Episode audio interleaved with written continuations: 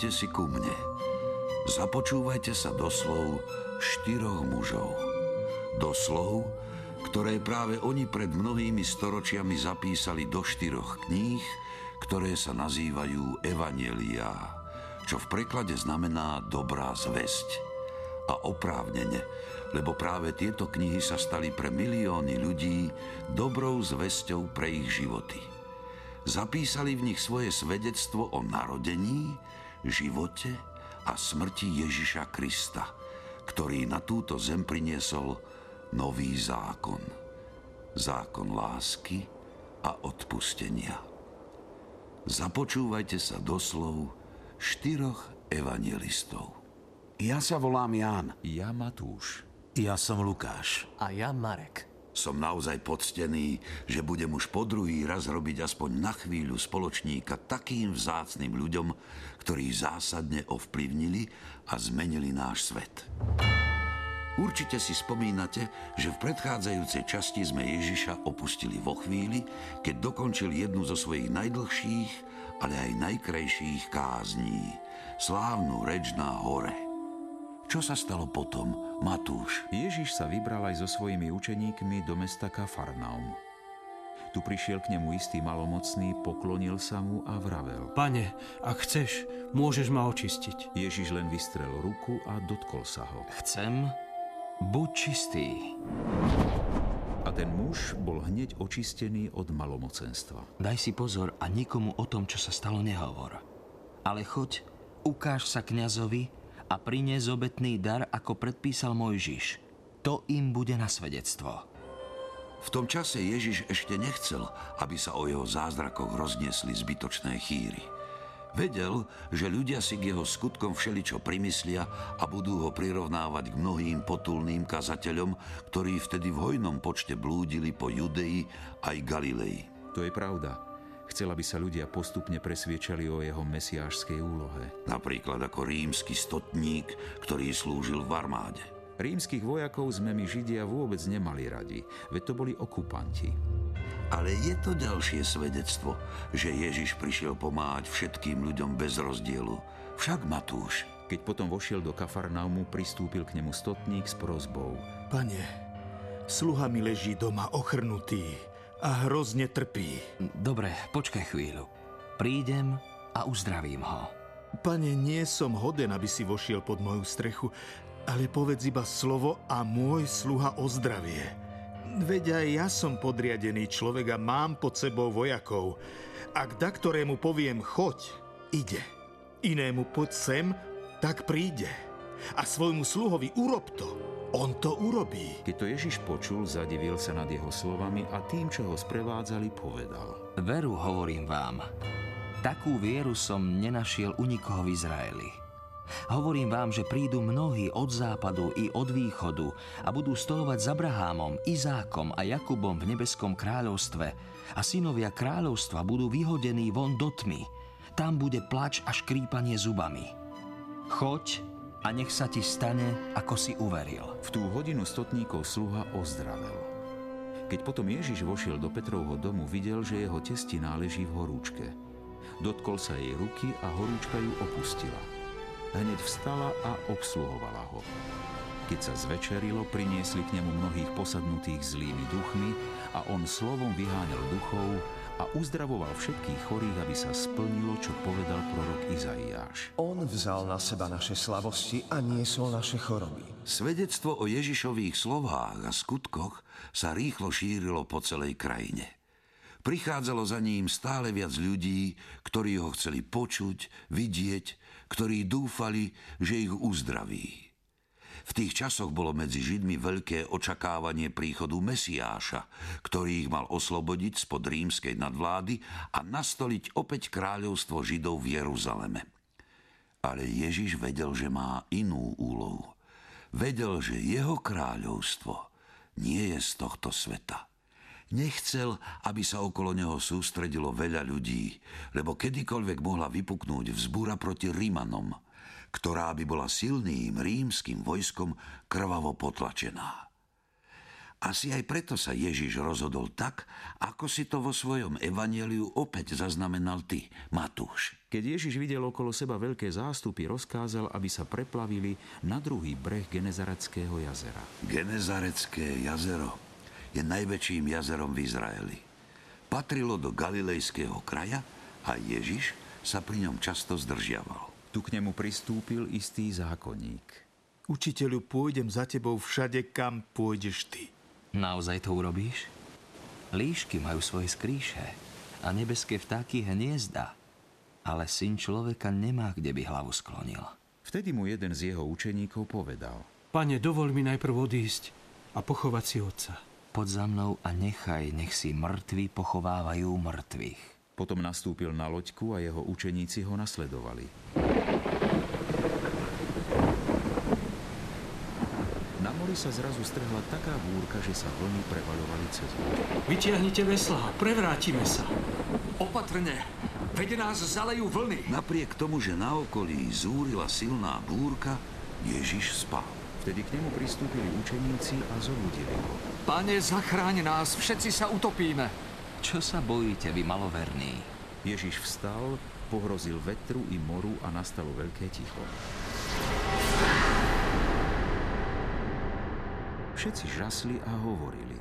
Ktože je to, že o i vietor i more poslúchajú? Keď prišiel na druhý breh do Gadarského kraja, vybehli oproti nemu dvaja posadnutí zlými duchmi.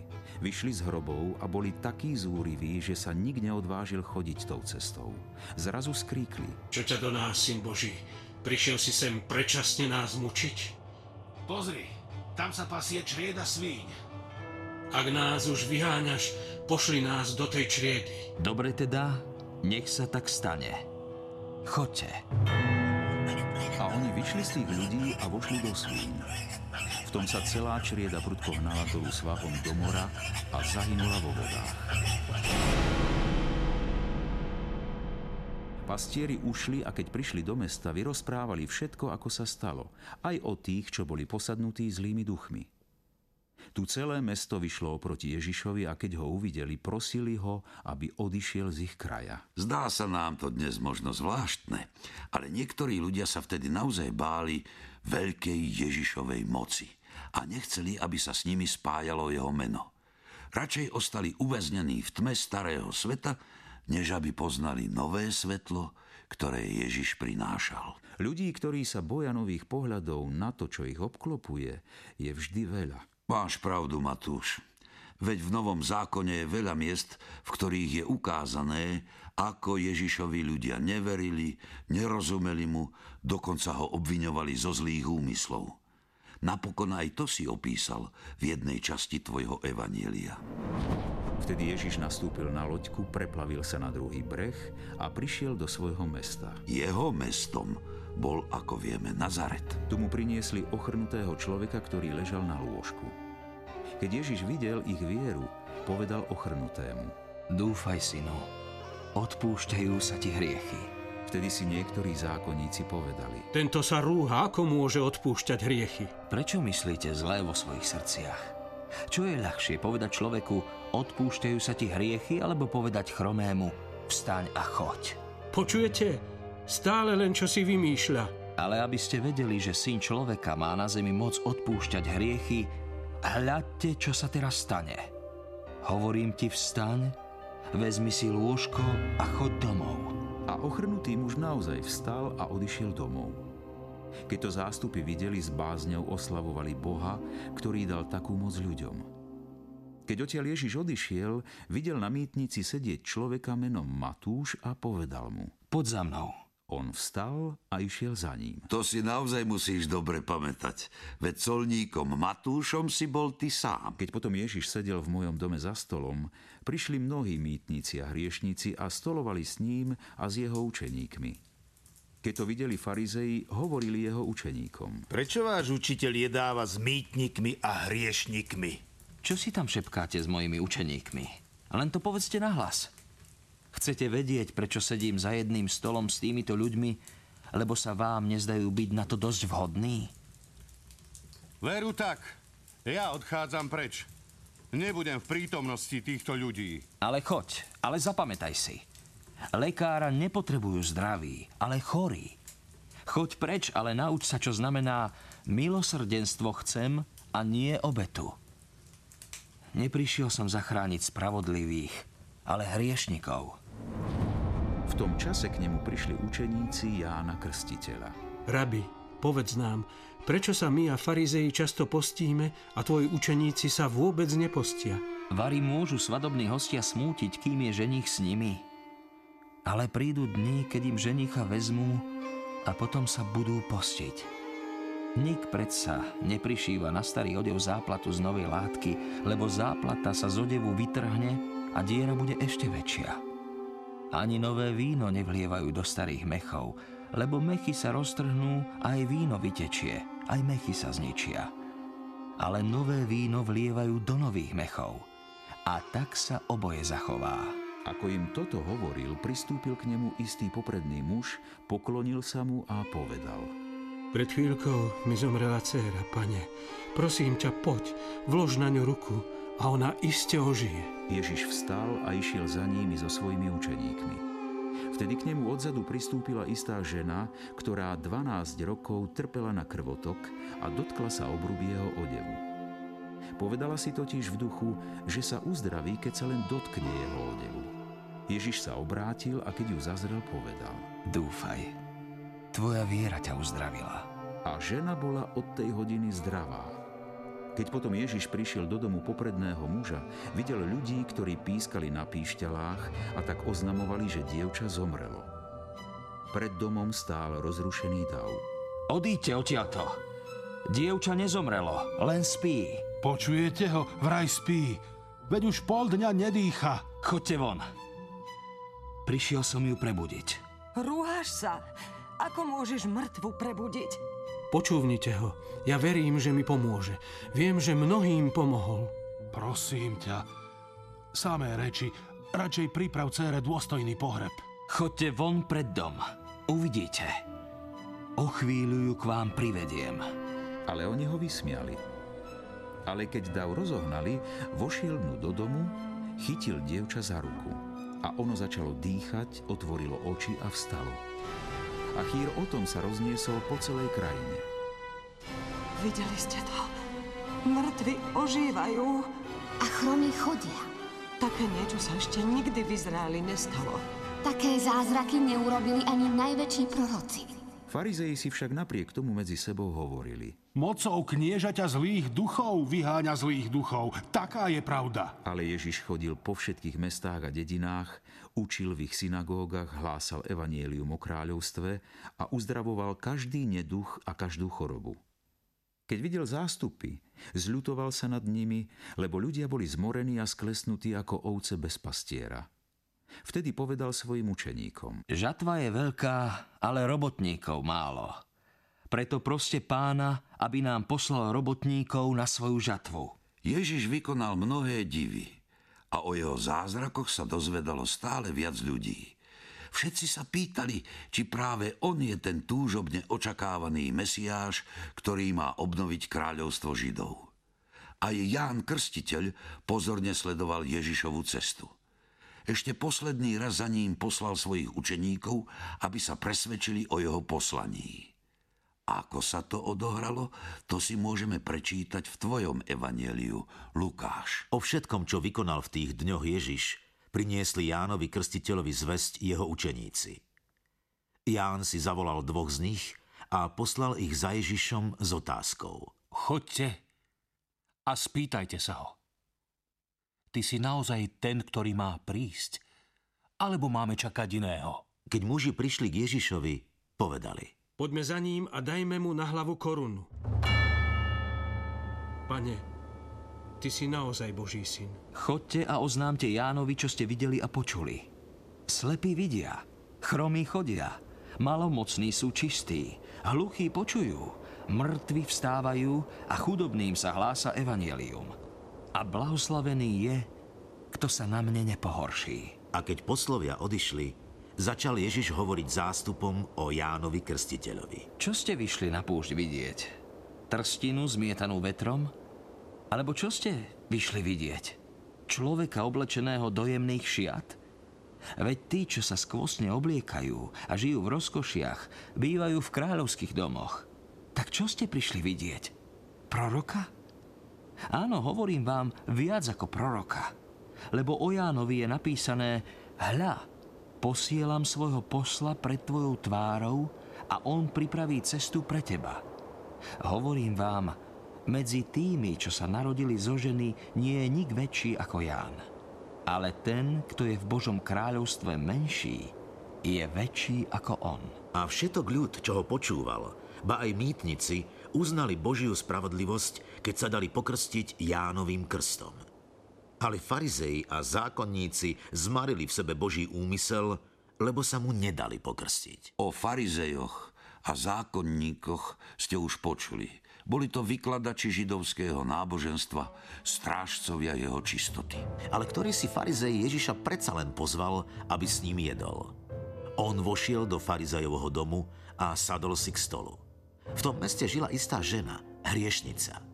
Keď sa dozvedela, že Ježiš je hosťom vo farizejovom dome, priniesla alabastrovú nádobu s voňavým olejom.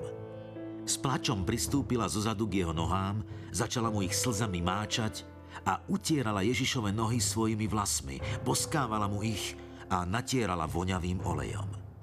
Keď to videl farizej, ktorý ho pozval, povedal si v duchu. Ha, keby tento bol naozaj prorokom, vedel by, aká je to žena, čo sa ho dotýka. Že je to obyčajná hriešnica. Ale Ježiš vedel, čo si ten farizej myslí a preto mu povedal. Mám pre teba toto podobenstvo. Počúvaj. Istý veriteľ mal dvoch dlžníkov. Jeden mu dlhoval 500 denárov, druhý 50. Keďže nemali skadial dlžobu splatiť, odpustil ju obidvom.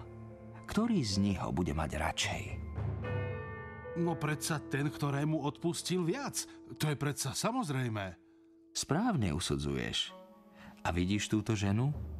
Vošiel som do tvojho domu a nedal si mi vodu na nohy, ale ona slzami zmáčala moje nohy a svojimi vlasmi ich poutierala. Nepoboskal si ma, ale ona odvtedy, ako som vošiel, neprestala mi nohy boskávať. Hlavu si mi olejom nepomazal, ale ona mi voňavým olejom nohy natrela. Preto ti hovorím, odpúšťajú sa jej mnohé hriechy, lebo veľmi miluje. Komu sa menej odpúšťa, menej miluje. Žena, vravím ti, tvoje hriechy sú odpustené. Tvoja viera ťa zachránila. Choď v pokoji. Za Ježišom chodilo stále viac ľudí. Niekedy ich už bolo toľko, že Ježiš a jeho učeníci nemali miesto, kde by zjedli svoj každodenný chlieb. Evangelista Matúš zaznamenal zvláštny obraz. Keď sa to dopočuli Ježišovi príbuzní, išli ho odtiaľ odviesť, lebo hovorili, Pomiatol sa. Možno ho chceli len ochrániť pred davom ľudí. Možno mu ani jeho vlastní príbuzní neverili. A možno je to predobraz toho, ako v najťažších chvíľach svojho života ostane Ježiš úplne sám a aj jeho najbližší sa pred zlom rozutekajú ako ovce pred vlkmi. Ale vráťme sa teraz k tvojmu evaneliu, Lukáš. Veď aj ty predstavuješ Ježiša v situácii, kedy mu ľudia neveria. Raz Ježiš vyháňal zlého ducha, ktorý bol nemý. Keď zlý duch vyšiel a nemý muž odrazu prehovoril, ľudia žasli. Ale niektorí z nich hovorili. Čo sa tak čudujete? Veď ten Ježiš určite iba mocou Belzebuba kniežaťa zlých duchov vyháňa zlých duchov. Nič na tom nie je. Iní žiadali od neho znamenie z neba, aby ho pokúšali ale on poznal ich myšlienky a povedal im. Každé kráľovstvo vnútorne rozdelené spustne a dom na dom sa zrúti. Ak je aj Satan vnútorne rozdelený, akože obstojí jeho kráľovstvo? Vy hovoríte, že ja vyháňam zlých duchov mocou Belzebula. No ak ja vyháňam zlých duchov mocou Belzebula, akou mocou ich vyháňajú vaši synovia? Preto oni budú vašimi sudcami. Ale ak ja Božím prstom vyháňam zlých duchov, potom k vám prišlo Božie kráľovstvo. Keď silný, ozbrojený človek stráži svoj dvor, jeho majetok je v bezpečí. Ale keď ho prepadne silnejší ako on, premôže ho, vezme mu zbrane, na ktoré sa spoliehal a korisť rozdelí. Kto nie je so mnou, je proti mne. A kto nezhromažďuje so mnou, rozhadzuje. Ale ty, Matúš, si pre nás zachoval ešte tvrdšie Ježišove slová, ktoré sú určené pre tých, ktorí majú zatvrdené srdcia. Preto vám hovorím, ľuďom sa odpustí každý hriech i rúhanie, ale rúhanie proti duchu sa neodpustí. Ak niekto povie niečo proti synovi človeka, odpustí sa mu. Kto by však povedal niečo proti duchu svetému, tomu sa neodpustí ani v tomto veku, ani v budúcom. Vypestujete dobrý strom a bude dobré aj ovocie. Alebo zasadte zlý strom a bude zlé aj jeho ovocie.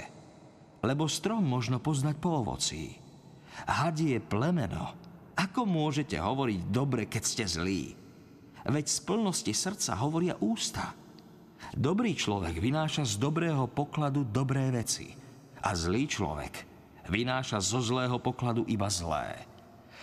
No hovorím vám, ľudia sa budú v deň súdu zodpovedať z každého daromného slova, ktoré vyslovia.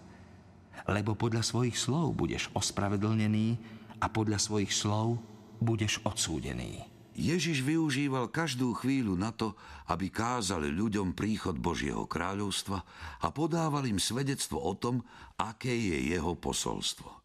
Marek, práve ty si nám priblížil jednu scénu, pomocou ktorej ešte bližšie spoznávame Ježišovo učenie.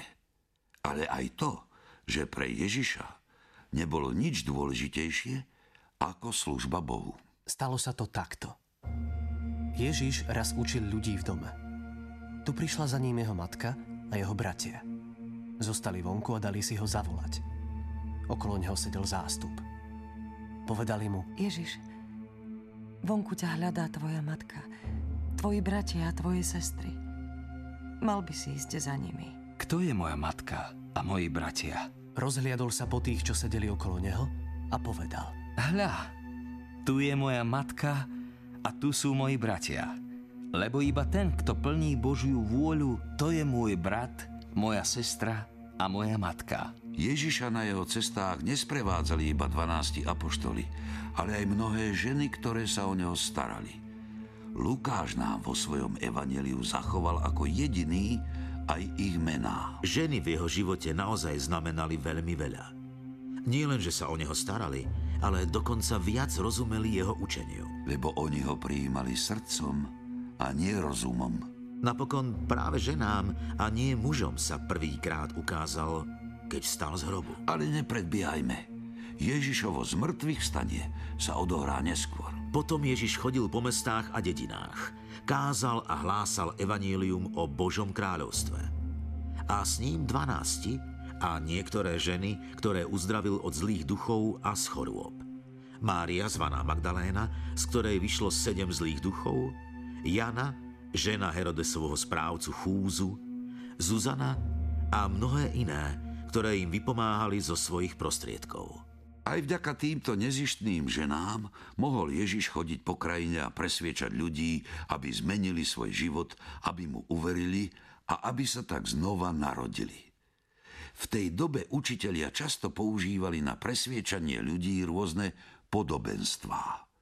A mnohé Ježišové podobenstvá si pre nás zapísal ty, Matúš. Ježišové podobenstvá patria k tým najkrajším obrazom, s ktorými som sa stretol – sú ako vybrúsené diamanty. A keby sme tak mali to šťastie, že by sme ho mohli počuť, ako ich hovorí. Matúš, ty si to šťastie mal. Vedel sa prihovoriť jednému poslucháčovi aj obrovskému davu. A otvoril srdce aj najväčšieho hriešníka. Tak nám tie podobenstvá priblíž. Veľmi rád. V ten deň vyšiel Ježiš z domu a posadil sa pri mori.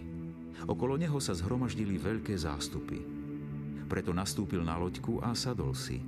Celý zástup stál na brehu. Hovoril im veľa v podobenstvách. Rozsievač vyšiel rozsievať. Ako sial niektoré zrná padali na kraj cesty. Ale prileteli vtáky a pozobali ich.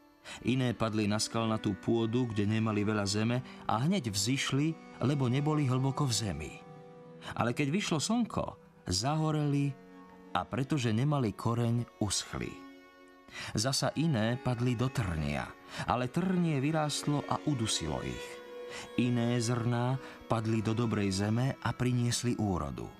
Jedno stonásobnú, iné 60-násobnú a iné 30-násobnú.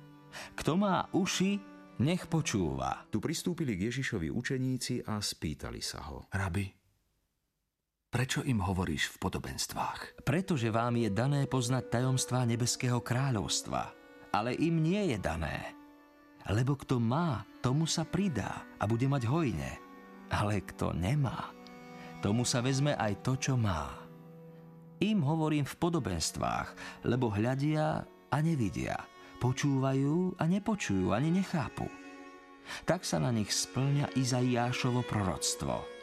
Budete počúvať a nepochopíte, budete hľadieť a neuvidíte.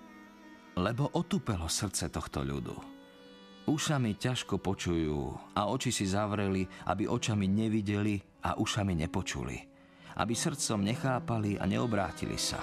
Aby som ich nemohol uzdraviť ale blahoslavené sú vaše oči, že vidia. Aj vaše uši, že počujú.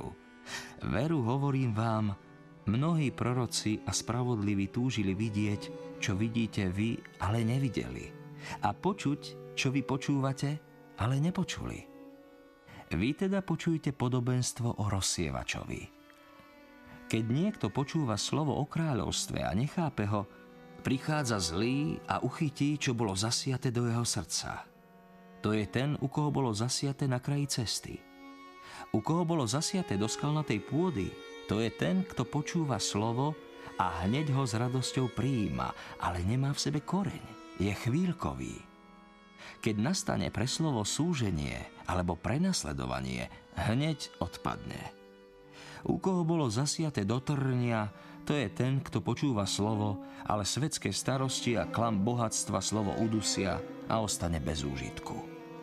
A u koho bolo rozsiaté do dobrej zeme, to je ten, kto počúva slovo a chápe ho. A ono prináša úrodu. Jedno stonásobnú, druhé 60-násobnú a iné 30-násobnú. A Ježiš im predniesol aj iné podobenstvo. Nebeské kráľovstvo sa podobá na človeka, ktorý zasial na svojej roli dobré semeno. Ale kým ľudia spali, prišiel jeho nepriateľ, zasial medzi pšenicu aj kúkol a odišiel. Keď vyrástlo steblo a vyháňalo do klasu, ukázal sa aj kúkol. K hospodárovi prišli sluhovia a povedali mu, pane, Nezasial si na svojej roli dobré semeno? Kde sa vzal ten kúkol? On im vravel, to urobil nepriateľ. Sluhovia mu povedali, chceš, aby sme šli a vyzbierali ho? On odpovedal, nie, lebo pri zbieraní kúkoľa by ste mohli vytrhnúť aj pšenicu. Nechajte oboje rásť až do žatvy. Ale v čase žatvy poviem žencom, pozbierajte najprv kúkol a poviažte ho do snopov na spálenie, ale pšenicu zhromaždite do mojej stodoly. Predniesol im v ten deň ešte iné podobenstvo. Nebeské kráľovstvo sa podobá horčičnému zrnku, ktoré človek vzal a zasial na svoje roli. Ono je síce najmenšie zo všetkých semien, ale keď vyrastie, je väčšie než ostatné byliny a je z neho strom. Takže prilietajú nebeské vtáky a hniezdia na jeho konároch. Nebeské kráľovstvo sa podobá aj kvasu, ktorý žena vezme a vmiesi do troch mier múky, až sa všetko prekvasí. Toto všetko hovoril Ježiš zástupom v podobenstvách. Bez podobenstva im nehovoril nič, aby sa splnilo, čo predpovedal prorok. Otvorím svoje ústa v podobenstvách, vyrozprávam, čo bolo skryté od stvorenia sveta. Potom rozpustil zástupy a vošiel do domu. Tu k nemu pristúpili jeho učeníci a vraveli mu. Pane, vysvetli nám prosím podobenstvo o kúkoli, ktorý bol na roli. Nie všetci mu rozumieme. Rozsievač dobrého semena je syn človeka. Roľa je svet. Dobré semeno sú synovia kráľovstva, kúkol sú synovia zlého. Nepriateľ, ktorý ho zasial, je diabol. Žatva je koniec sveta a ženci sú anieli. Ako teda zbierajú kúkoľ a pália v ohni, tak bude aj na konci sveta. Syn človeka pošle svojich anielov a vyzbierajú z jeho kráľovstva všetky pohoršenia a tých, čo konajú neprávosť. Vtedy hodia do ohnivej pece. Tam bude plač a škrípanie zubami. Vtedy sa spravodliví zaskvejú ako slnko v kráľovstve svojho otca. Kto má uši, nech počúva. Nebeské kráľovstvo sa podobá pokladu ukrytému v poli. Keď ho človek nájde, skrie ho a od radosti z neho ide, predá všetko, čo má a pole kúpi. Nebeské kráľovstvo sa podobá aj kupcovi, ktorý hľadá vzácne perly. Keď nájde veľmi cennú perlu, ide, predá všetko, čo má a kúpi ju. A zasa nebeské kráľovstvo sa podobá sieti, ktorú spustia do mora a ona zachytáva všetky druhy. Keď je plná, vytiahnu ju na breh, posadajú si, dobre vyberú do nádob a zlé vyhodia von. Tak bude aj na konci sveta. Výjdu anieli, oddelia zlých od spravodlivých a hodia ich do ohnivej pece. Tam bude plač a škrípanie zubami. Pochopili ste to všetko? Áno, pane. Teraz už chápeme. Preto sa každý zákonník, ktorý sa stal učeníkom Nebeského kráľovstva, podobá hospodárovi, ktorý vynáša zo svojej pokladnice veci nové i staré. Keď Ježiš skončil tieto podobenstvá, odišiel odtiaľ. Prišiel do svojej vlasti a učil ich v synagóge. Ľudia sa divili a hovorili, Skade má takú múdrosť a zázračnú moc? Vary to nie je ten tesárov syn? Nevolá sa jeho matka Mária a jeho bratia Jakub a Jozef, Šimon a Júda? A nie sú tu u nás aj všetky jeho sestry? Len sa pretvaruje a hrá sa na to, čo nie je. A pohoršovali sa na ňom. Ježiš sa to dozvedel a iba si povzdychol. Proroka si všade úctia, len nie v jeho vlasti a v jeho dome. A pre ich nevieru u nich neurobil veľa zázrakov. Aj ty, Lukáš, vo svojom evaneliu naznačuješ, že doma nikto nie je prorokom. Ježiš prišiel aj do Nazareta, kde vyrástol. Podľa svojho zvyku vošiel v sobotu do synagógy a vstal, aby čítal podali mu knihu proroka Izaiáša. Keď knihu rozvinul, našiel miesta, kde bolo napísané. Duch pána je nado mnou, lebo ma pomazal, aby som hlásal evanielium chudobným. Poslal ma oznámiť zajatým, že budú prepustení a slepým, že budú vidieť, utláčaných prepustiť na slobodu a ohlásiť pánov milostivý rok. Potom knihu zvinul, vrátil ju sluhovi a sadol si. Oči všetkých v synagóge sa upreli na neho. A on im začal hovoriť. Dnes sa splnilo toto písmo, ktoré ste práve počuli. Všetci mu prisviečali a divili sa milým slovám, čo vychádzali z jeho úst. Vary to nie je Jozefov syn? Veru, že je to on. Syn tesára Jozefa a Márie. Ak iste mi pripomeniete príslovie Lekár, lieč sám seba. Počuli sme, čo všetko sa stalo v Kafarnaume a počujem, čo si myslíte. Urob to aj tu vo svojej vlasti. Veru hovorím vám, ani jeden prorok nie je vzácný vo svojej vlasti. Ale vravím vám pravdu. Mnoho vdov bolo v Izraeli za dní Eliáša, keď sa zavrelo nebo na tri roky a 6 mesiacov a nastal veľký hlad po celej krajine. A ani k jednej z nich nebol poslaný Eliáš, iba gonej vdove do Sarepty v Sidone a mnoho malomocných bolo v Izraeli za proroka Elizea a ani jeden z nich nebol očistený, iba sírčan Náman. Keď počuli tieto Ježišove slová, všetkých v synagóge zachvátil hnev. Vstali, vyhnali ho z mesta a viedli ho až na zráz vrchu, na ktorom bolo ich mesto postavené a odtiaľ ho chceli zhodiť. Ale on prešiel pomedzi nich a odišiel. Na Ježiša sa nahnevali, lebo im rúcal ich predstavu o tom, že len Židia sú tým jediným vyvoleným ľudom. Už vtedy ho preto chceli zabiť. Ježiš vycítil, že je čas na to, aby aj jeho učeníci začali rozširovať medzi ľudí nové myšlienky. Aby aj oni po celom Izraeli robili zázraky a hlásali, že sa priblížilo kráľovstvo nebeské. Tak sa o tom môžeme dočítať v Matúšovom evaneliu. Zvolal si nás k sebe, svojich dvanástich učeníkov, a dal nám moc nad nečistými duchmi, aby sme ich vyháňali a uzdravovali každý neduch a každú chorobu.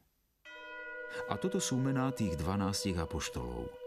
Prvý Šimon, zvaný Peter, a jeho brat Ondrej, Jakub Zebedejov a jeho brat Ján, Filip a Bartolomej, Tomáš a ja, mýtnik Matúš, Jakub Alfejov a Tadeáš, Šimon Kananejský a Judáš Iškariotský, ktorý ho potom zradil. Týchto dvanástich Ježiš vyslal a prikázal im. K pohanom nezabočujte a do samaritánskych miest nevchádzajte. Chodte radšej k ovciam strateným z domu Izraela. Chodte a hlásajte. Priblížilo sa nebeské kráľovstvo. Chorých uzdravujte, mŕtvych krieste, malomocných očisťujte, zlých duchov vyháňajte. Zadarmo ste dostali, zadarmo dávajte. Neberte si do opaskov ani zlato, ani striebro, ani peniaze. Ani kapsu na cestu si neberte, ani dvoje šiat, ani obu, ani palicu, lebo robotník si zaslúži svoj pokrm. Keď prídete do niektorého mesta alebo dediny, spýtajte sa, kto je vás tam hoden. Tam potom ostaňte, kým nepôjdete ďalej. Keď vojdete do domu, pozdravte ho. Ak ten dom bude toho hoden, nech naň zostúpi váš pokoj. Ale ak toho hoden nebude, nech sa váš pokoj vráti k vám. A keby vás niekto neprijal, ani vaše slová nevypočul, z takého domu alebo aj mesta odíďte a straste si prach z nôh. Veru hovorím vám, krajine Sodomčanov a Gomorčanov bude v deň súdu ľahšie ako takému mestu. Hľa posielam vás ako ovce medzi vlkov. Buďte teda opatrní ako hady a jednoduchí ako holubice. Chránte sa ľudí, lebo vás vydajú súdom, budú vás bičovať vo svojich synagógach a pre mňa vás budú vláčiť pred vladárov a kráľov, aby ste vydali svedectvo im aj pohanom. Ale keď vás vydajú, nestarajte sa, ako a čo budete hovoriť, lebo v tú hodinu vám bude dané, čo máte povedať. Veď to už nie vy budete hovoriť, ale duch vášho otca bude hovoriť vo vás. Brat vydá na smrť brata a otec dieťa. Deti povstanú proti rodičom a pripravia ich o život. Všetci vás budú nenávidieť pre moje meno. Ale kto vytrvá do konca, ten bude spasený. Keď vás budú prenasledovať v jednom meste, utečte do druhého. Veru, hovorím vám, nebudete hotoví s izraelskými mestami, kým nepríde syn človeka. Žiak nie je nad učiteľa, ani sluha nad svojho pána. Stačí, keď je žiak ako jeho učiteľ a sluha ako jeho pán. Keď pána domu nazvali Belzebulom, o čo skôr jeho domácich? Nebojte sa ich teda, lebo nič nie je skryté, čo by sa neodhalilo a nič utajené, čo by sa neprezradilo. Čo vám hovorím vo tme, hovorte vo svetle. A čo počujete do ucha, rozhlasujte zo striech. Nebojte sa tých, čo zabíjajú telo, ale dušu zabiť nemôžu. Skôr sa bojte toho, ktorý môže i dušu, i telo zahubiť v pekle. Nepredávajú sa dva vrabce za halier. A predsa ani jeden z nich nepadne na zem bez vedomia vášho otca. Vy však máte aj všetky vlasy na hlave spočítané. Nebojte sa teda, vy ste cennejší ako mnoho vrabcov. Každého, kto mňa vyzná pred ľuďmi, a ja vyznám pred svojim Otcom, ktorý je na nebesiach. Ale toho, kto mňa zaprie pred ľuďmi, toho aj ja zapriem pred mojim Otcom, ktorý je na nebesiach. Nemyslíte si, že som priniesol pokoj na zem. Nie pokoj som priniesol, ale meč. Prišiel som postaviť syna proti jeho otcovi, dceru proti matke, nevestu proti svokre. A vlastní domáci budú človeku nepriateľmi. Kto miluje otca alebo matku viac ako mňa, nie je ma hoden. A kto miluje syna alebo dceru viac ako mňa, nie je ma hoden. Kto neberie svoj kríž a nenasleduje ma, nie je ma hoden. Kto nájde svoj život, stratí ho. A kto stratí svoj život pre mňa, nájde ho. Kto vás prijíma, mňa prijíma. A kto prijíma mňa, prijíma toho, ktorý ma poslal. Kto príjme proroka ako proroka, dostane odmenu proroka. Kto príjme spravodlivého ako spravodlivého, dostane odmenu spravodlivého. A kto by dal piť jednému z týchto maličkých, čo len za pohár studenej vody ako učeníkovi, veru hovorím vám, nepríde o svoju odmenu. Keď Ježiš povedal všetky tieto pokyny svojim dvanáctim učeníkom, odišiel odtiaľ, aby učil a kázal po ich mestách.